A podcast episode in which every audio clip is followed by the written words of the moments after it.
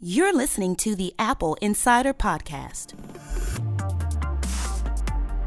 Hello and welcome to episode 15 of our show where we discuss the latest news about all things Apple. We're recording on Thursday, May 7th, 2015. On today's episode, we actually have a special guest interview with Georgia Dow from iMore.com and Jim Young, the principal UX designer at Dell. We're going to get their thoughts on the Apple Watch in the interview, so stay tuned to the end of the episode for that. On today's episode, Daniel is back from Europe and actually went to the Colette store in Paris to see the Apple Watch sales in person. Also, we'll talk about Apple Watch third party design guidelines, rumors of the 12.9 inch iPad Pro, Apple details its new Applebot web crawler, and more. Hi, I'm Neil. I'm Shane. I'm Daniel. And I'm Stephen. Welcome to the show. Thanks for joining us. We want to kick it off uh, talking about the Apple Watch and uh, Daniel, who's back on the show. Welcome back. Back from some travels over in Europe. And we want to uh, get your thoughts on the Apple Watch. You got to visit Colette, uh, which is a boutique store. It was one of the few that actually had stock of the Apple Watch uh, that people could buy, actually go in person and buy. So uh, go ahead. Why don't you tell us about it? Well, it was interesting to see a an Apple launch in another country. I've seen a lot of launches in the United States of iPhones and iPad and various devices. Um, also interesting is this is a very different product for Apple, and it's also very constrained and uh, complicated by the fact that there's so many different options. It's so personalized, and so none of the Apple stores that Apple, uh, none of Apple's own stores have any product they're functioning solely as a fitting kind of consultation, having people be comfortable with the, the model that they want, the size and the band and, and the model. Mm-hmm. And then they go and order it themselves online and they have it shipped directly to them. That's not the most ideal thing for people who want one right away. Right. But right now, I think the, the supply is so constrained, and Apple is Apple is incredibly good at inventory management at minimizing how much inventory they carry. So if you think about uh, how how they would have to manage this launch for the initial surge of people, if they stocked all of their individual retail stores, it'd be very difficult to manage to have the right products uh, at every store, given the fact that they can't make them fast enough. Right. So right now it's it's not what they want to do, but it's it's kind of the best way to roll it out. So the only stores that have any inventory are not Apple stores, and they're also not the department stores that Apple's working with. Some of the higher end department stores, including Selfridges in London and in Paris, the Gal- Galeries Lafayette, which both those stores are kind of like a, a Bloomingdale's or a Macy's, a high end retail that, store that has a lot of fashion brands, and both of them also have a lot of very high end uh, watches and jewelry. And Apple Watch in both stores in London and in Paris is being sold in sort of a, a, bo- a special boutique kind of store within a store experience that is very much aimed at fashion buyers. Right. They're right next to these watches that, um, in Selfridges, they have a, what they call the Wonder Room. It's not a room; it's a huge area, uh, and there are certain areas where they sell different brands. And Apple has taken over kind of a, a portion that had been a revolving different brands in it, and it's now a permanent store for Apple Watch and it's being sold next to very expensive watches that cost. I mean, I saw one that cost a quarter of a million pounds. That's wow. something like four hundred thousand dollars. So the Apple Watch Edition doesn't look so expensive there. yeah, it's not. It's not at the high end of of the expensive things. Now, there's yeah. not a line of people waiting to buy this four hundred thousand dollar watch. Right. It's encrusted with diamonds. And there's not all, there all, there's also not a line of people in either of those stores or Apple's retail stores because there's plenty of opportunity um, there was always kind of an open space where you could just walk up and do a fitting. Mm-hmm. And there were, I arrived before it did, before it actually went on sale when they were doing pre-orders, and there was, it was quite busy with people looking at it. Um, some were curious, some were obviously interested in buying it, uh, but nobody could buy one until what was the launch date, the twenty fourth. Twenty fourth, yeah. And on the 24th, um, the only where place you could get them in the cities that I visited was Colette, which is a fashion boutique retailer, a very small store in uh, right. actually right between Apple's two stores in Paris. Mm-hmm. It's a, it's a, a, couple blocks to each store. Huh. So um, there was a line around the block, uh, and a week later there was still a line when I came by of 70 people waiting early in the morning So buy a watch. So you have the, the check out the pictures. Uh, you could definitely see the line there. Were they getting like new shipments every day uh, that people would actually line up and actually get a watch if they came early enough, or are they just hoping they're going to be there when the store opens up? They appear to be getting inventory. Um, I, I actually talked to the guy about inventory, and he was very cagey about Right.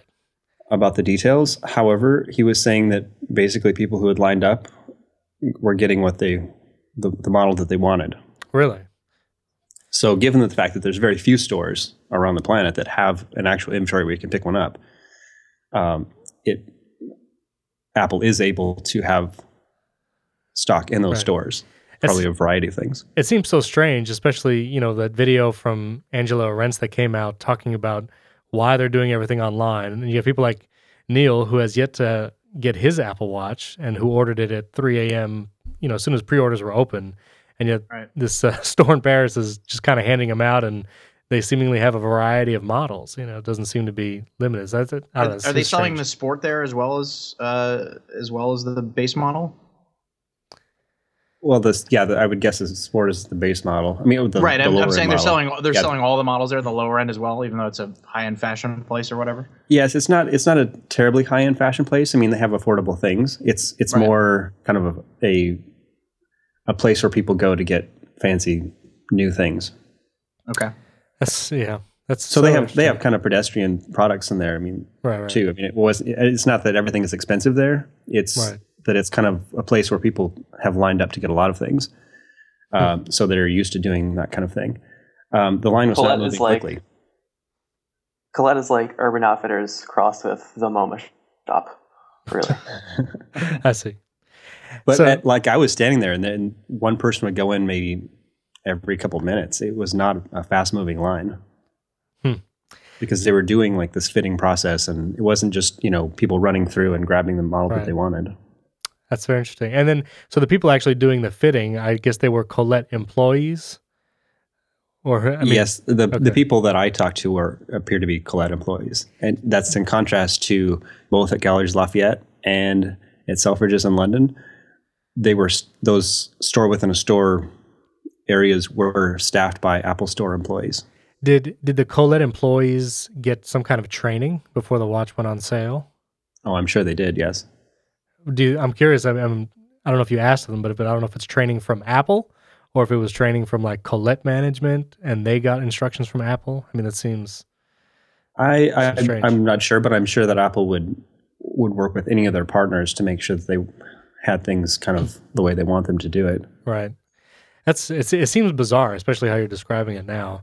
Um, but you know what also broke this week, which is interesting. You know, Apple released uh, design guidelines for third-party watch bands, which we weren't sure if they were actually going to support. Um, but they they have them out there. They have the gui- the guidelines, so any band manufacturer can make you know an, a quote unquote official third-party watch band. And I'd be curious to see if these fashion boutiques like Colette and even here in America, like Tiffany's or other high end fashion stores would make bands uh, branded for them, you know, like a Tiffany and Co. Apple Watch band. And that, you know, clearly Apple is expecting it and allowing people to do it. So I'd be curious to see that. And that's m- almost certainly part of their made for iOS type program Hmm. where they're getting a licensing cut on it. Yeah, they're actually selling uh, the lug connectors separately. You can buy them from just like you can buy a Lightning connector, you can buy a watch band lug connector. And I've Sorry, seen, Apple.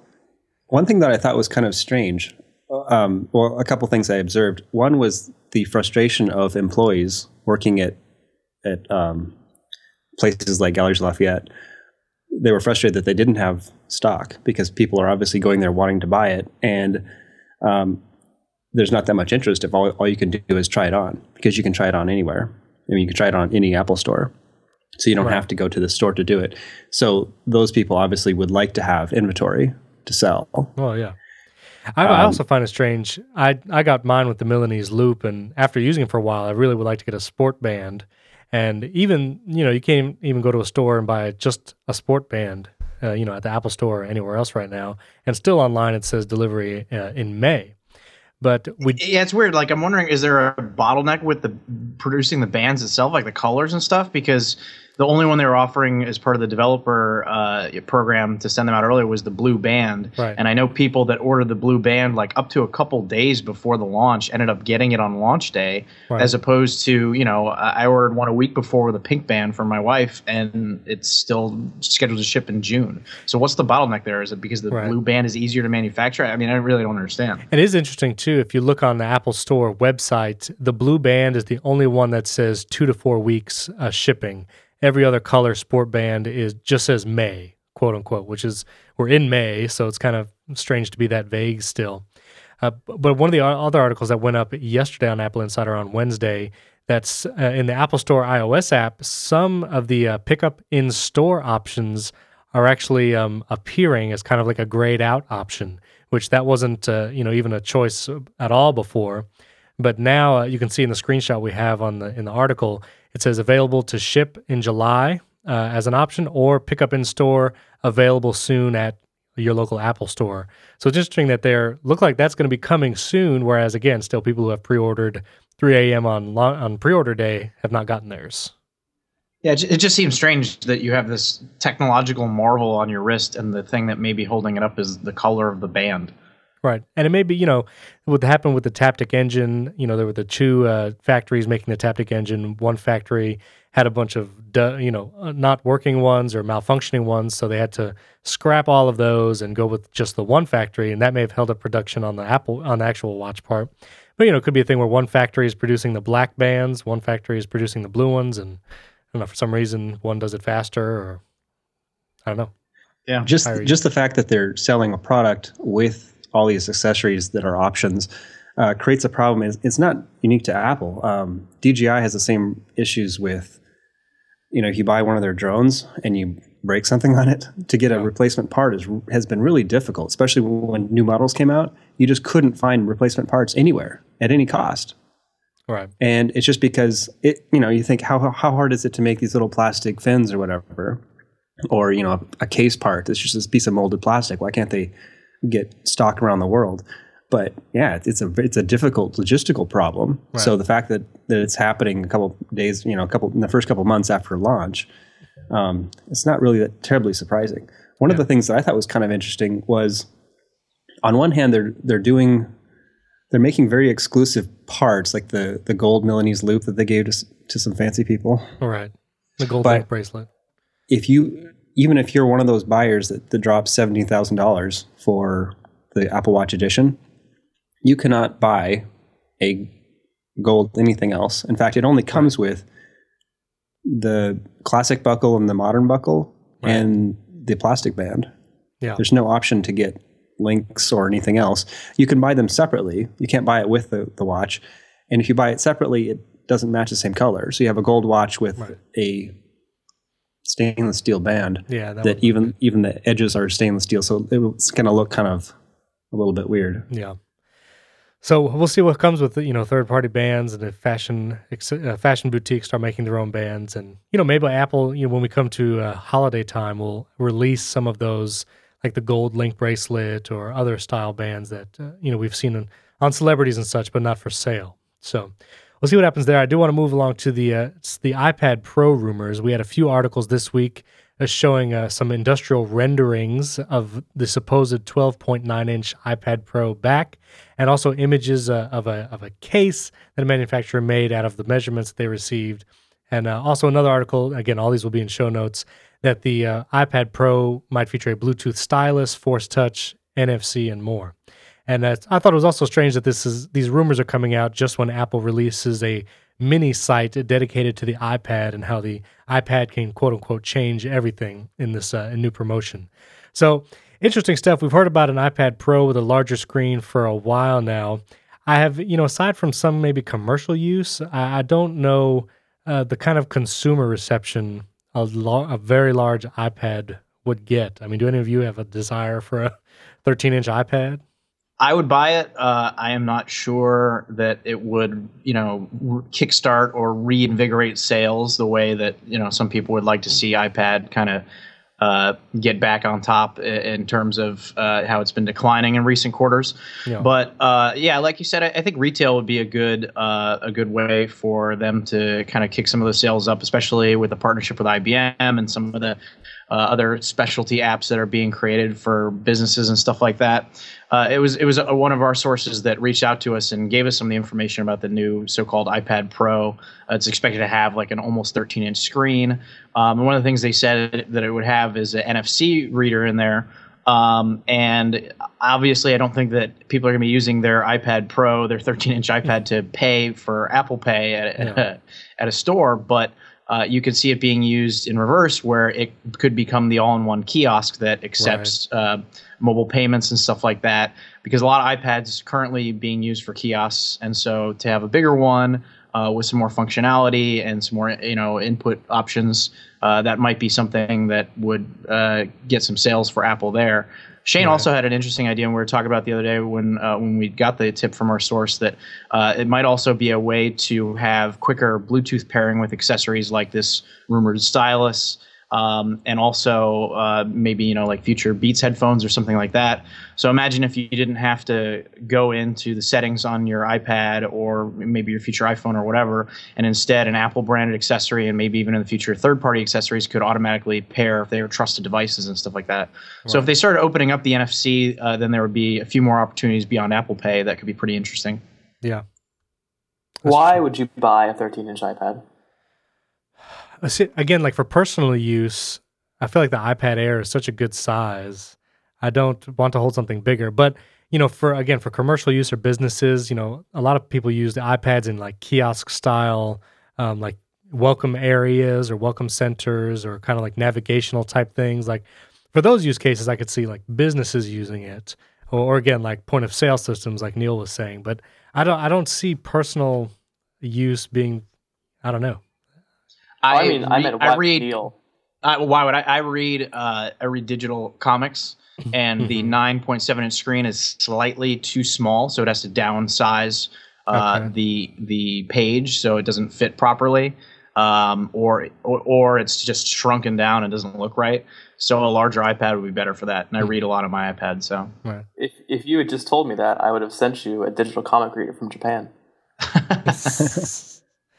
Well, I mean, there's hundred models available. You don't need a 13 inch iPad. I mean, I, I completely agree that it's it's better for the enterprise for right. some things, but I just can't see a scenario in which members thing. of the general public are toting around a 13 inch iPad. Right. And Apple. But who, who totes it around? I mean, my, my, iPad never leaves my house unless I throw it in a backpack and take it somewhere else. It's not like uh, my iPad is not something that I use uh, uh, on the train or anything like that. I just bring my phone at that point. So I mean, maybe if the people who use their iPad as their primary computer and they do it with a keyboard case, then it could almost be like a 13 inch laptop. But right, is, yeah. Uh, and, yeah. and I think that that's going to be part of it too, because our source told us it's going to have a USB C input, and again, the stylus and all that kind of stuff. So I, I think that you can't just think of it as an iPad. I think it's got probably you know, I wouldn't be surprised to see some sort of a keyboard accessory or something like that. I know that this conjures up thoughts of a Microsoft Surface or something, but if Apple could maybe do it in a more elegant way, I could see right. it being a, a more viable laptop replacement for some people. Yeah. So at that point, what is its victory over a MacBook? Well, one of the things that people are using iPads for right now uh, is between there's people in the enterprise that are doing things like you're talking about, uh, doing checklists and monitoring situations, things like that. And um, also point of sale cash register type applications. And in between, one of the most useful and most obvious things for an iPad is sales consultations, especially in sort of a high end situation where you're doing a boutique sale or you're sitting down with a client and showing them houses or, or some kind of product like that, where it's a nicer experience than a computer. But like what you're talking about with the digital comics, the iPad is not big enough for that. I've seen a lot of situations where people are showing um, they're they're selling with their iPad, and it's it's really good for what it does, but it's almost too small to to it's it's it's a great size for sitting on the couch. But if you're showing if you're sitting at a table and right. showing somebody options and having them you know collaboratively tapping on this the screen, the full size iPad is pretty small. Yeah. If you had a bigger device, it's much better for working with another person. So that hits things like education. Right. It uh, right. sales consultation type things where where salespeople are bringing a pad around and and closing deals because they have this very rich experience. And then also there's a lot of applications in um, in the enterprise where things like healthcare, where a doctor is sitting with a patient, showing them X-rays, things like that. So there's a lot of applications yeah. for a bigger iPad. So, um, so do we, Shane, you asked, you know, what's the advantage over a MacBook? Well, I think one advantage would be uh, you're looking at the most successful and uh, most diverse app store on the planet is on iOS. And so, if you were to have something that was a could do laptop style functions on an iPad, you have frankly more apps available on your iPad than you would on your Mac.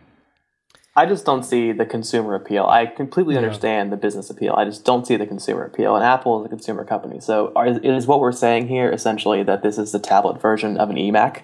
It's a tablet designed for one use case, except in that case it was education, and here it's business. Or do I, I see it being I see it being a potential laptop replacement. I see it being for people that like these convertible style devices, and I think that Apple will do something that kind of makes it stand out from the pack and make it a little bit different. And maybe we'll see with iOS 9, you know, at WWDC this year, maybe they will finally do those, you know, two apps at a time on a screen kind of thing on the iPad Pro. Yeah, if you could device. get some multitasking on there, right. stuff like that, you know, a decent keyboard dock, you know, some stylus input, it could be a pretty versatile little machine that's yeah. still more portable than a laptop. Right. Well, we'll see what happens there. The last thing I want to cover before we get to uh, the interview with Georgia Dow the uh, Apple detailed its AppleBot web crawler, which is used by Siri and Spotlight, and uh, its existence has kind of been known for a while, but Apple kind of uh, finally admitted it and kind of explained what it's uh, doing, what it's for. And obviously, the most interesting aspect of this is could it be a uh, competition against obviously Google search or the other search engines. And uh, Shane, I know you did some investigating as far as um, the Topsy acquisition. I don't know if you could explain kind of how that fits in here. So the short and long of it is that Apple is building Spotlight into a general purpose web search engine. Um, the team running that project is the team that came from Topsy we thought a lot of people thought when they bought Topsy that it was about social search or becoming more socially competent because Apple has completely failed at that throughout its history. Uh, now it looks like what they really care about is the ability, Topsy's ability to index and search through billions and billions and billions of things. Hmm. Um, so yeah, I mean, I think it may be in a year or maybe even as soon as this fall when we see the next OS 10, uh, OS 10 weed, hopefully. Uh, you'll see us Spotlight be sure. You know, if you do a Spotlight search, it'll be roughly equivalent to Googling for whatever you want. Right, and it already and the new Spotlight already includes what is it, Wikipedia, and um, there's some other sources kind of it pulls from maybe Wolfram Alpha as well. So mm-hmm. it kind of has a, some of those aspects slowly leaking into it. So it'd be interesting, and you can you can um, do a you can launch a search, a web search from Spotlight, I believe. Let me try this real yeah. quick here. Yeah, you can do web searches yeah, on, your iPhone, your iPad from Spotlight. You can do it on the Mac too. It right. goes straight to Yelp reviews and offers. It pulls all uh, movie times. Uh, I think it's like Rotten. Tomatoes or something. It has reviews right. from them on there. So there's all kinds of data that it's pulling to bypass uh, Google and not have to use them. Yeah, and then they can also push their like iTunes search results higher up. I just searched for Avengers: Age of Ultron, and of course the iTunes uh, album came up towards. I mean, so. which, which, is potentially a huge problem for Google because iOS account mobile search has already taken overtaken desktop search uh, in terms of volume, and iOS is a huge portion of that. Not to mention that iOS has a generally more affluent user base, which roughly, not exactly, but roughly translates into a better uh, uh, ad rate for Google.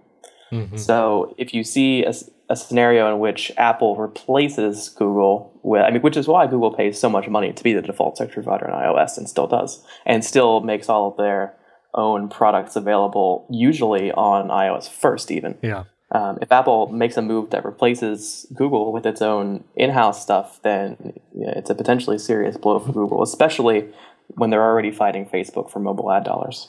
And it could well, and, they've already removed uh, Google as a default search provider for Siri. I mean, I, I right. by default now when I use Siri to search for something, I tell Siri to search Google so I don't end up with Bing results. yeah, it would also be interesting. Again, there's the we had lots of articles this week about the uh, Apple streaming music service and um, you know when it might rebrand Beats to be its streaming music service. But once that finally launches and is available, again, that search could really be. I mean, imagine if you could just search for a song on your iPhone and then just play it. You know, just play the whole song because it interacts with the Apple streaming service plus iTunes. And if you pay for the subscription, then it's just kind of open for you across the deal. So, uh, you know, that could definitely be useful to Apple. And isn't Google's uh, contract with Apple coming up this year for I believe it expires. Yeah, so Oh, I'm not sure. so what they either have to come up with a new contract or Google has to figure out how to woo, I mean, woo Right. people back. we don't know. We don't know how much they pay, but they pay. Don't they pay Firefox? They pay Mozilla two hundred and something million dollars a year to be the default search provider. Wow. Mm-hmm. So Firefox. the iOS deal has to be an order of magnitude higher. Yeah. I haven't even looked. I don't even know what Firefox looks like anymore. I haven't tried that. Well, we're going to go to the to the special interview with our guests. Uh, but before we go, uh, why don't we, uh, Neil, tell where people can find you on the internet? Uh, You can read my stuff at Apple Insider, and I'm on Twitter at This Is Neil. And Daniel, where can people find you? I'm also on Apple Insider, and my Twitter is Daniel Eran E R A N. All right, and Shane. As with everyone else, I am on Apple Insider. And you can find me there and follow me at Stephen Robles on Twitter. And now we go to the special interview with Georgia Dow and Jim Young. We recorded this Monday. So if you hear us say yesterday and stuff like that, it's actually referring to this past Sunday, May 3rd. And we hope you enjoy this. Well, I'm very excited today to have two special guests with us Georgia Dow from imore.com. Georgia, thanks so much for joining us this week. Thank you so much for having me. And Jim Young is also here. He's the principal UX designer at Dell. And Jim, thanks for joining us too. Hey, it's good to be here. Thanks for inviting me, Stephen. Awesome. Well, I thought it'd be interesting the two of you because George, I know I think on the last iMore show you were very positive on the Apple Watch. I know you said you're loving it, so I want to get that perspective. And Jim, being a UX designer, thought it'd be interesting to get your perspective too. But George, I heard your appearance on Twit uh, yesterday, which was a, it was an awesome show. Thank and you. Congrats on being on there. That's very cool. I know I was so excited. that is awesome. That is a, uh, I think a ten poll or like you know goal of of uh, many people. But I was surprised I, I didn't even see it as a goal. I just figured I would never do it. So well. Well, there you go. what am I doing here? Yeah. no, it was awesome. You did great on it, and it was an awesome cast. Um, I love OhDoctah on the on the show. He's he's pretty cool. I was surprised how down Leo was on the watch. Uh, Yeah. in general, like he just straight uh, does not like it a- at all. Um, but anyways, th- th- there's a couple of specific things I, I- think are inter- interesting, and we've talked about it on the Apple Insider, the other episodes, and I know you've talked about it on iMore. So anyway, I- so I got the iPhone 6 Plus uh, in the fall. Uh, I wanted the big one. I love it. Uh, it's great. Do you put it in your pocket? Well, here's the thing. I did before. I, I carried it in my pocket. Uh, I don't wear skinny jeans, so it's easier for me. uh, so, but I do. I love the battery life. I love the bigger screen. I loved everything about it. I never had any qualms with it. And then when I got the watch, I I told myself even before it came, I was like, I want to try and not have the phone on me or around me as much. And I have a mod from This Is Ground. It's like an iPad all case and all that kind of stuff, and it has an iPhone pocket in it. So I keep it in there as much as I can. And when I'm home, I put my phone in the bedroom, and I don't even carry it on me. That's great. And, Good yeah, for you. And it's well, it's. I mean, sometimes I still get it and check Twitter. So you know, I'm not perfect, but I, I do it on purpose because Oh, that's horrible. You see, we expect perfection here. I know, I know, I know. Uh, but in doing that, uh, you know, the watch again. Th- there's lots of things not great about it. You know, third-party apps, and there's some of the things we talk about. But as far as being distraction-free, uh, I feel like it's helped me. It's helped me uh, not be tied to the phone, been able to keep it, you know, away. And then when I interact with my kids or other, or you know, just at dinner or whatever, like to not have the phone on me has been good. And and now the iPhone 6 Plus, I finally feel like eh, maybe it is kind of big. You know, I never thought that before, uh, but now I do. So I'm curious if you guys have experienced that. As far as has it helped minimize being distracted or being dependent on the phone? Okay, well, I'll give you from my perspective. So, um, my phone actually is never actually like it's on, but it has no beeping, buzzing, ringing. It does nothing. Right. It's it will you know show me notifications when I go to my phone. So it's not a huge distraction for me. But when I need to use my phone, you know, having to call someone, having to check something, it's really nice to because it's in my purse. It's hard to find. I hate opening it. and so it's absolutely amazing that you know I got a um, alert actually for this podcast and just to remind me get ready. And I had the alert the phone is is the alarm's going off and I could turn it off on my watch. And I'm Right. like ah, I don't have to find where my phone is and walk to it. And it beeps and you're stressed out. Amazing. Plus I don't lose miss phone calls because Right. my phone makes no noise. So usually I'll miss every single phone call.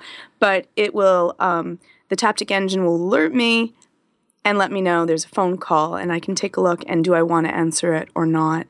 And I love that. That has freed me up to be able to not, it, it saved me time and stress throughout the day, which is, I think, just, it, it just relaxed me.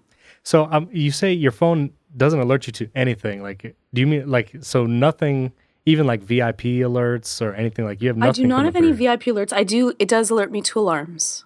Alarm- that's it. Yeah. So it's all the stuff you set. Like Yeah. basically, when, whenever someone tries to contact you, nothing really happens. nothing really happens like it's there and I'll, I'll when i when i i'm not i don't want to be a slave to my phone Right. so i want like you know if i'm at a movie i'm at the movie if i'm having Right. dinner i'm having dinner Mm-hmm. um, and if it's an emergency you know i will get i have notifications on my watch and it'll tell me if there's a phone call and if there's an alarm that's it Yeah. it's all i have that will bug me Were you? and the rest it's just me And s- s- Wow. I tried to. That's very good. um, as, aspirational, certainly uh, for myself, but that's really interesting. I'm trying to get over this now. So your phone does nothing. I'm now I'm trying to think maybe I should do this. Do you? Did you ever find yourself? I guess when you do check your phone, and you know this is what probably many of us struggle with. Those of us who care whether or not we're completely involved in our phones. Like when you go to your phone to actually check something, whether it be email or text, you feel like you kind of get sucked down into the whirlpool of Twitter and then all this other kind of stuff. And and does maybe Yeah. the watch help relieve that somewhat? It's it's kind of funny. I don't have Twitter on my watch. I I don't use Yeah. it there. Um, and uh, like for messages, I'll just answer the messages and they're quick and easy. Yeah. But yes, for Twitter, I'll get sucked into a Twitter loop because my thought process is that if you've sent me a message on Twitter, Mm-hmm. and and that's very th- kind and thoughtful for you to do that and takes time out of your your day. It is only right for me to reply to you. So if i get like you know something big happens or someone something really popular and i get like 60 replies i will reply to every single one of the 60 replies. And i get kind of stuck in this like twitter like Yeah. like vortex of um, you know politesse uh, but I don't mind that, so that's why I only go to Twitter when I have a few moments to be able to do that. And if not, you know, I'm just in and out. I, I tweet in like like you know every ten hours. So like I'll re- if you reply, I'll reply to you in like ten hours. right, right. Which me, it was but fun. Well, when I tweeted at you for this, yeah, I didn't hear back, and I was like, uh, I shouldn't have even asked or whatever. And then like I got a tweet like it was late, I think, or something. I was like, oh, it's hours after. Uh, uh, maybe it was just a long time after. I was like, what in the world? Yeah. So, well, that explains that explains the mystery. Um, right, right. I will say, uh, yeah, Twitter on the watch is not good. Um, No way. The- but I do uh, want to say Twitterrific is the only way you can tweet from the watch. Um, so I put that on the watch no, for no notifications or to check the timeline, but to actually dictate tweets uh, in Twitterrific, which is pretty cool. So Huh. yeah, just want to throw that because I wanted to tweet uh, the other day and I had my phone in the other room and I'm like, I don't want to get because then the same thing. If you go to tweet something, then you're going to check it a bunch. Uh, So I put Twitterrific, uh, Twitterrific on the watch, dictated a tweet, and, and I was off. So uh, that's pretty cool. Uh, so good on Twitterrific for that. And I'm hoping Tweetbot uh, will update for that soon too. Jim, what do you? I mean, do you find uh, the watch helps you be less distracted or more, or what has been your experience? No, I, I love it. I think it's great because it it uh, basically takes everything that only takes a few seconds on the phone and kind of pulls it onto my wrist. And uh, so it's it's quick response. There's nothing that you kind of linger doing on the on the watch, and I think that that's I think it's great. Um, uh, so that convenience is really really great for me. And so being able to just you know acknowledge something that's come through as a notification and then dismiss it. Uh, I love that to be able to do it on the watch. And I too have this uh, iPhone 6 Plus, so I, you know, the larger screen. It's it's in my pocket, or if even if it's not, if it's sitting on the desk, it's great to not have to be so tied to it, or to do, to use it for the things that only take a few seconds, as opposed to a few minutes, right, to use. And the where the phone can also kind of take suck you in, and you get kind of distracted. You do other things as well in addition to respond to that notification. Uh, the watch doesn't do that. The watch keeps you kind of isolated to that one thing, and then you know you, you dismiss it or you respond to it, and then you're done and right. you move on. So uh, I think I think in that sense it does help to kind of uh, minimize the length of the distractions, uh, mm-hmm. uh, um, and and you know it makes it a little yeah. more manageable um, uh, for for me at least. So yeah. so yeah, I, I, actually think it, it it's it's great at doing that. Uh, and the I've heard it I've heard it said you know the you know while you, t- it, you you work on your laptop when you have hours of work to do you you you grab your smartphone when you have minutes of stuff to do. And then the, the watch kind of fits in this spot, this really great spot where things like glances and notifications only take seconds to do. Yeah. Right, right, exactly. I think that that's a great um, example of like the way to use what the watch is good at and what it is there for. If Precisely, you need to like send out like like emails and that, you're not gonna you shouldn't be using your watch. No. That's not for, what it's there right, for. exactly. You know, and I think exactly. that that's why Leo was a little bit more unhappy with it. Was that you know he was wanting to be able he wants a, a longer interaction with it, which I think that the watch is going to get better at as we get more third party applications that have had more time to make better with. Right. Um, but yeah. I like the fact that it's like quick and easy and it separates me from my technology. Yeah. Um, so if you want more of your technology, this is just it's just a conduit. You know, this is like the little tiny shuttlecraft to your your spaceship. If you're going to go into battle, mm-hmm. you're going to take the spaceship. this is just the shuttlecraft. Yeah like with the iPhone, when we saw it introduced, you know, multi-touch and the accelerometer and technologies like that were exciting when the iPhone first came out.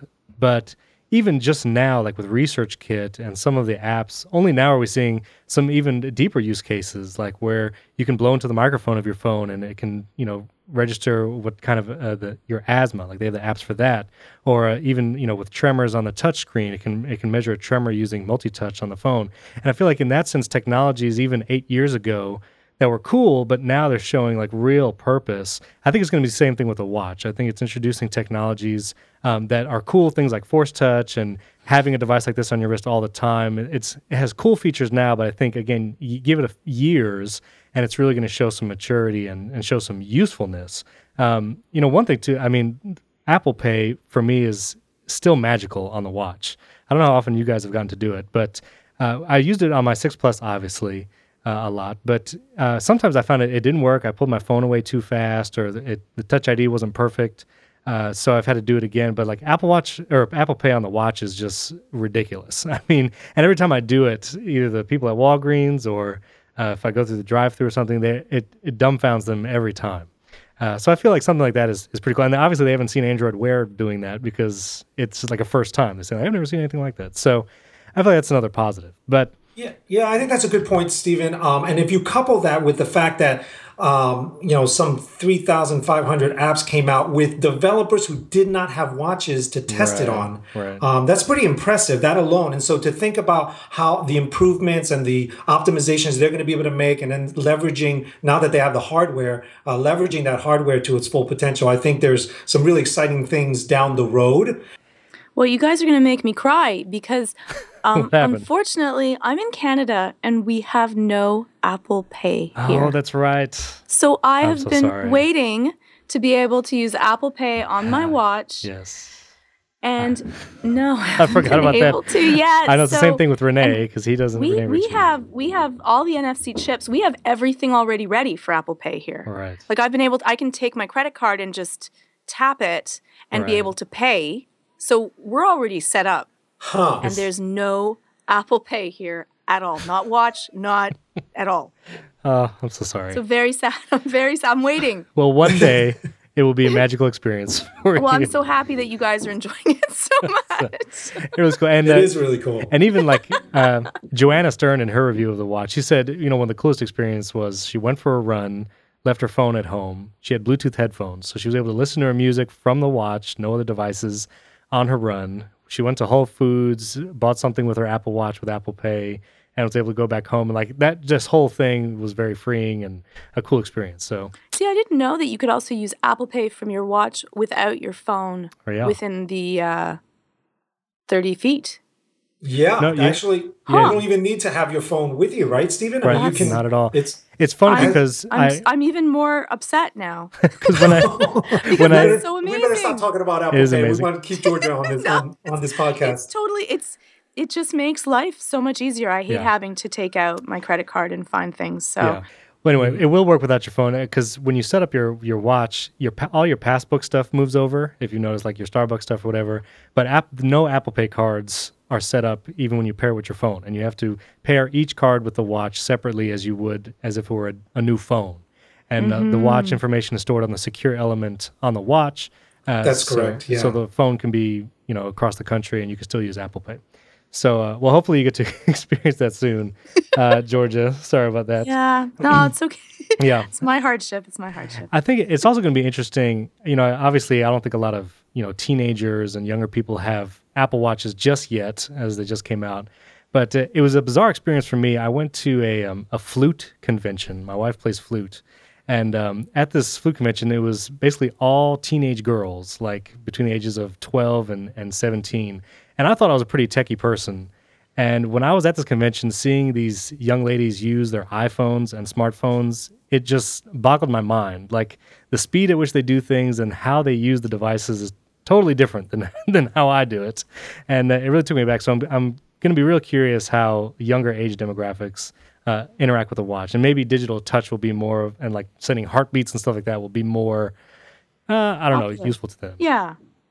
Yeah, I have a feeling that'll take a while because I think that the price points for the watch are just a little bit out of their range, and so it's going to have to be a really special event or occasion or Christmas or whatever you know a special holiday for them to be able to get it. Um, it's not to say that I don't think they'll they'll want it. Um, you know, I mean, my my daughter when she when I got mine, she was she was kind of peeking over, going, "So what does it do?" And she was Yeah, curious yeah, as yeah. to, and played around with it for a little bit, and so she's d- definitely interested in it just because she loves her iPhone. Uh, so I think that halo effect will happen. Uh, I just think it may be you know some time before you know either whether the price points come down or just they're just more attainable at, at key times or seasonal times is when they'll be able to get a hold of it.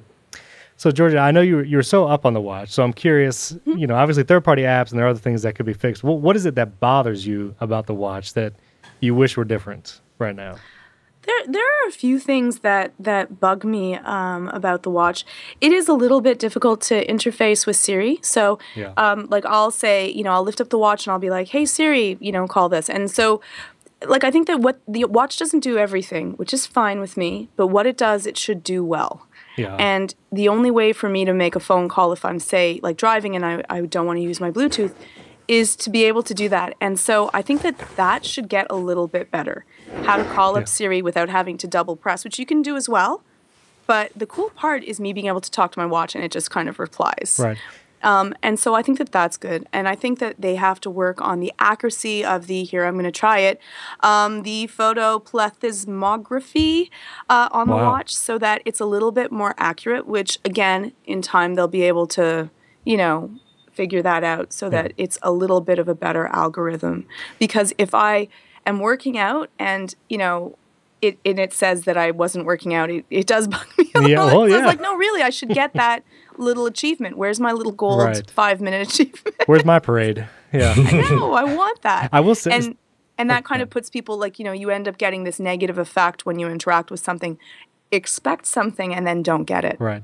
So one of the when I wrote the review for Apple Insider, one of my biggest pain points was was Siri because I was very excited about to use Hey Siri without having Yeah. to to start anything. You know, because it works on the phone when it's plugged into power, but when you have the iPhone 6 Plus, that never happens during the day because No. the battery lasts all day. So I was looking forward to that, and that was the one thing.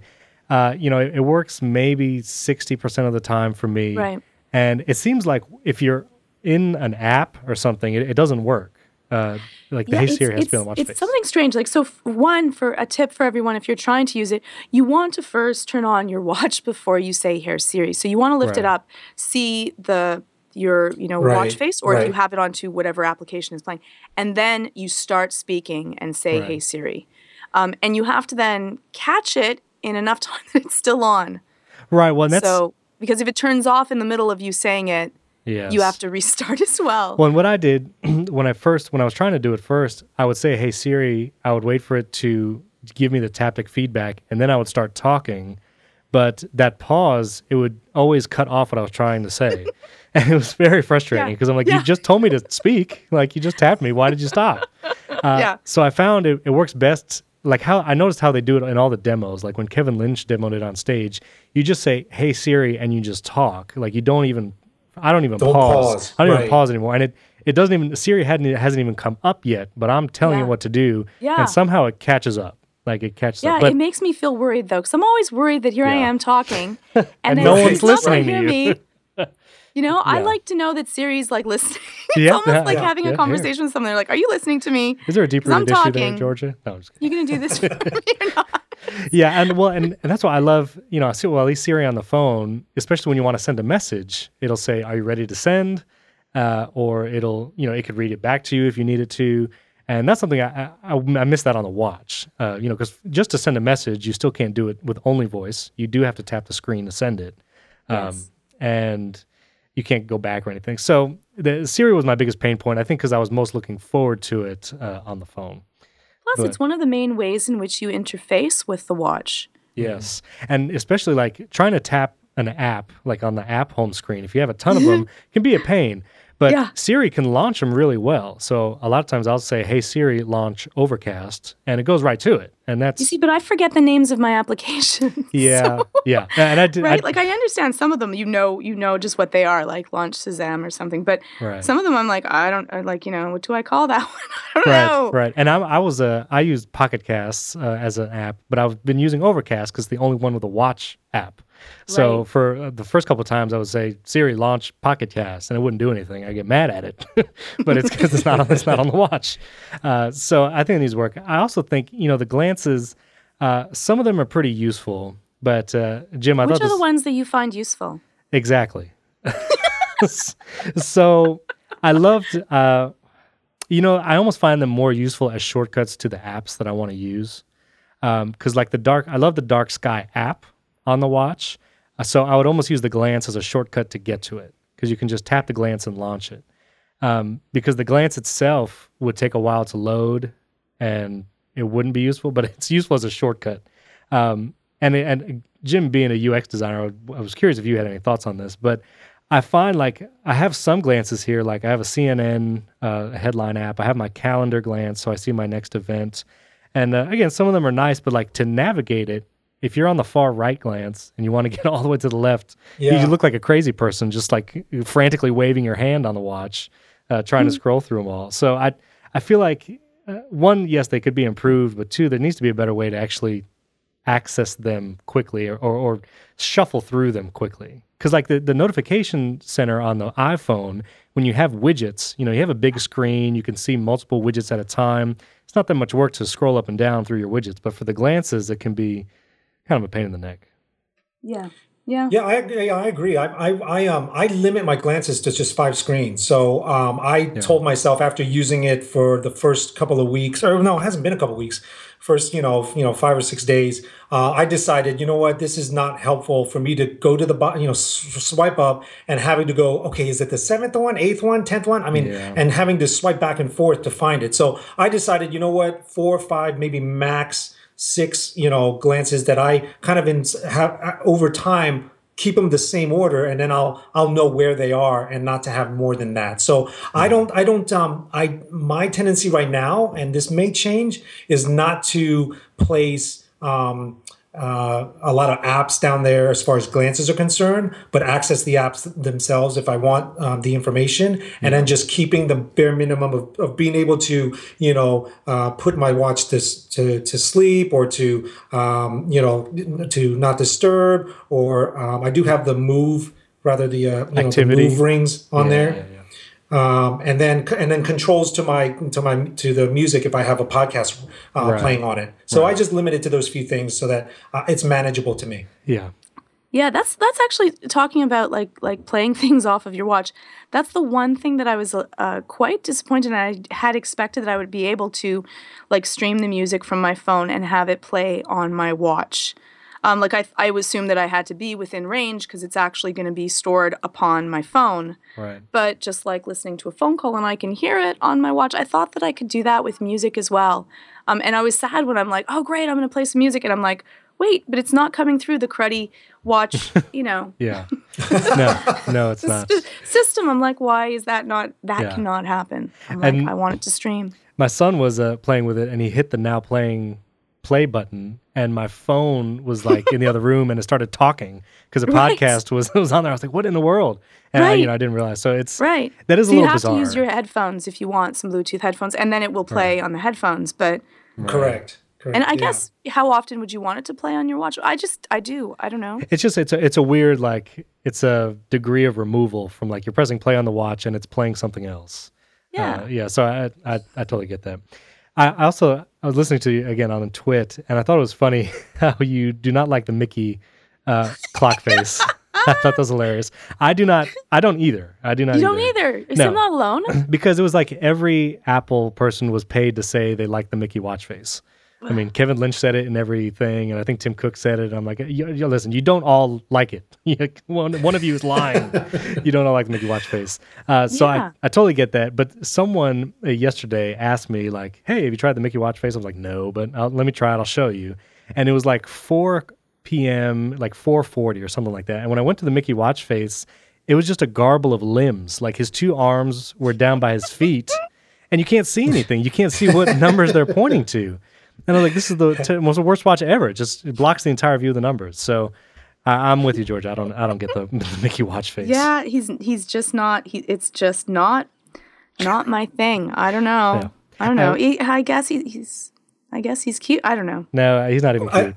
My watch, my wife, I'm sorry, my wife lo- likes the Mickey watch face, and I'm uh, but that, but there's on, there's there's one reason why she loves Disney. She, so Yeah, she, yeah. she, you know, she she would work, you know, she would retire and work at Disney if she could, and uh, so I think that that affinity to Disney just uh, you know gives her you know reason to to like the watch face. But yeah, I'm I'm with you both. I I I don't find it. I mean, I'm more a little more utilitarian as far as I want to see additional information too, and so some of the other watch faces just seem to lend themselves a little better to the way I want to see things. Um, And uh, I mean, it's cute. It's uh, it's something to I guess show off for a moment, but not to have as my per- my my uh, permanent watch face. And when when I yeah. Which discovered watch faces do you each use?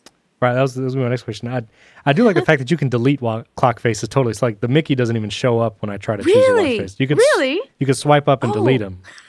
So I mean, you can literally swipe and delete all the ones that are stock and just have your customized ones, which I've done. So that that's nice when you want to switch to just the ones that you like. I liked the motion for a while, uh, just the jellyfish because it looked pretty. Um, I did. I did have the jellyfish for a little while Yeah. as well. and I liked the uh, the astronomy with the globe. Uh, Yeah. I think that looks very Really good. cool. So I use those when uh, I'm not needing a lot of information. Um, I like the u- the utility a lot. Um, basically, just the hands and the dashes. But uh, I work in the travel industry, so it's nice having a world clock, so I can have Middle Eastern time on there, and um, I have my next event. So I like the utility most of the time. And uh, when I have a lot of events during a day, I like the modular to have the next event big in the middle of the screen. Um, Yeah, yeah, that's the one thing I like. I like the utility because of that, because you can have, you know, what is your next thing that's on your list right on your wrist, so you're not going to forget it. right. Yeah, I, I- I, agree with you on that. I also like. Um, I was dressed up a little bit the other day, and um, I went with the simple clock face, and I stripped everything off of it, and it just has the hands, and they're white. So when I lifted my watch, it's, it stayed as a completely black face with just the second, minute, and hour hand in white, and I thought that was pretty pretty. So it looks really stylish. Yeah. yeah, yeah, yeah. It looks very chic. I just wouldn't know what time it was all the time. Yeah, neither did I. I didn't care. I, was, I just wanted to look cool. Is it seven? Is it eight? I don't know. It could be yeah, so- it's somewhere. something. Yeah, I, I have no. I don't know how to tell time. I guess. Um, but Jim, what do you like to use?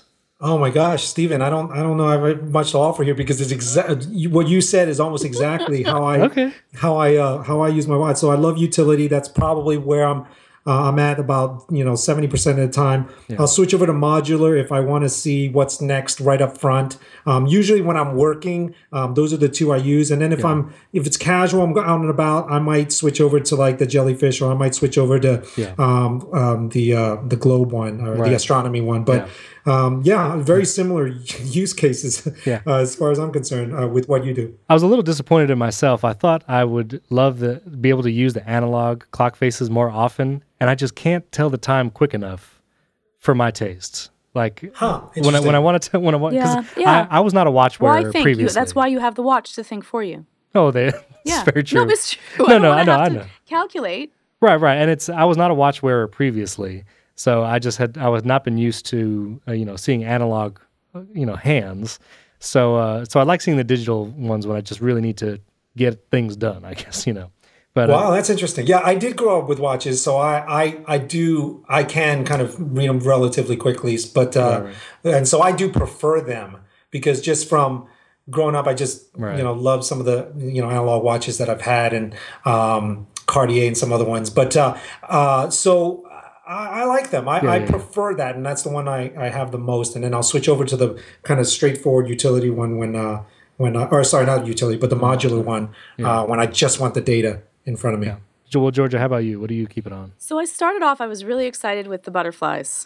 okay, okay. it's a, it's very cool. I was so excited. Yeah. You're gonna have a butterfly. It's gonna flutter. Yeah. Um, I was I was upset that every time you raise your hand, it's a different butterfly, which it was cool and sad at the same time. You I was like, I don't like this butterfly. I'm gonna lower my hand and raise it again so I get the butterfly that I want.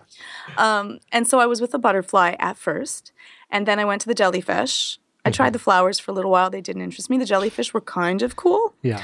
Um, and now I was on the utility at first, but I could not change the colors to what I wanted it to be. Yeah. And not, so yeah. now, yeah, it's just yeah. you're limited. Oh, it's just the second hand, right? That you can change the color on, I believe, on the Right. utility one. and the That's date, right. date number. So what are you on now? So now I'm using color. So I end up yes. getting to choose four different um, accessories to that, things that are going to be on the watch face as well. Yeah, yeah. so like I that. have like the battery life of my phone, temperature, uh, a time in another location, my activity monitor, and a stopwatch, which is great because you can click on all of those and they open the applications. So that's just my quick open the application that I may need to want to open anyways without having to find it on my watch or use Siri. Yeah. And on the, uh, I think the latest talk show Gruber was talking about, it'd be nice if when there's like, if you have an event complication or if you have a timer complication on the watch, when it's just showing zeros or when there's no event, like it would either just disappear or say something else. Cause like some will just say no events. And it's like, well, I don't, it's kind of ugly to have on a clock face to just say Right, no, no right. events. So Right, it- and you might not want anyone to know that you're not busy because you know they'd be you'd be like. "Do you want to go out?" And you'd be like, "No, I don't want to." They're like, "But there's no event on your watch." Like, oh, Exactly. Totally. it's uh, I just didn't mark it down. instant uh, accountability. Yeah. yeah. yeah, exactly. And thing with the motion one too, I had it on the jellyfish for a while, and I, I wanted to show people, Yeah. you know, like, hey, check this out. And, but when I would pull my watch up, like, it would take so long for the jellyfish to appear yeah. and uh, to float around. just- like, they're, just- they're hiding. yeah, they would get disinterested and they'd be like, yeah, okay, whatever, you know. So Yeah. no, it's cool. So yeah, I don't. The Uh, butterfly, they appear almost immediately. yeah. Well, I didn't. I, I don't know. I felt funny with a butterfly on my wrist. Um, my kids like to uh, do uh, rotate the globe and stuff with the um, with the uh, digital crown though on the astronomy one. Is, That's I, am I the only one that tried to zoom in? I tried to zoom in because I'm it like- shows your location, so it looks like a map. You Yeah, know, I'm like, the- let's get closer. I was all that was like, Yeah. if if I could zoom in onto the globe, that would be it for me. There have been a couple times where I try to zoom in on something and nothing, and it just doesn't. Like I yeah, expect it watch to. like, nope. Right, and like, well, even yeah, when you're on like the app screen, I was hoping you could zoom in farther so all the app things are bigger, but it eventually just launches an app if you just Yeah. keep zooming in. And I'm like, well, I I just want them all bigger. Like I don't care if I have to scroll more. I just want them bigger so I can see them better. But anyway, Right. yeah. So anyway, all right. Well, Georgia, thank you so much uh, for joining us. Where can people find you if they want more? Uh, you can find me on imore.com, um, and also um, you can find me on Twitter. It's at Georgia underscore Dow. Very cool. And Jim, where can uh, people find you? I'm on Twitter as well, uh, uh, Jim Young, and they can reach me there and um, communicate that way. All right. Well, thank you guys so much.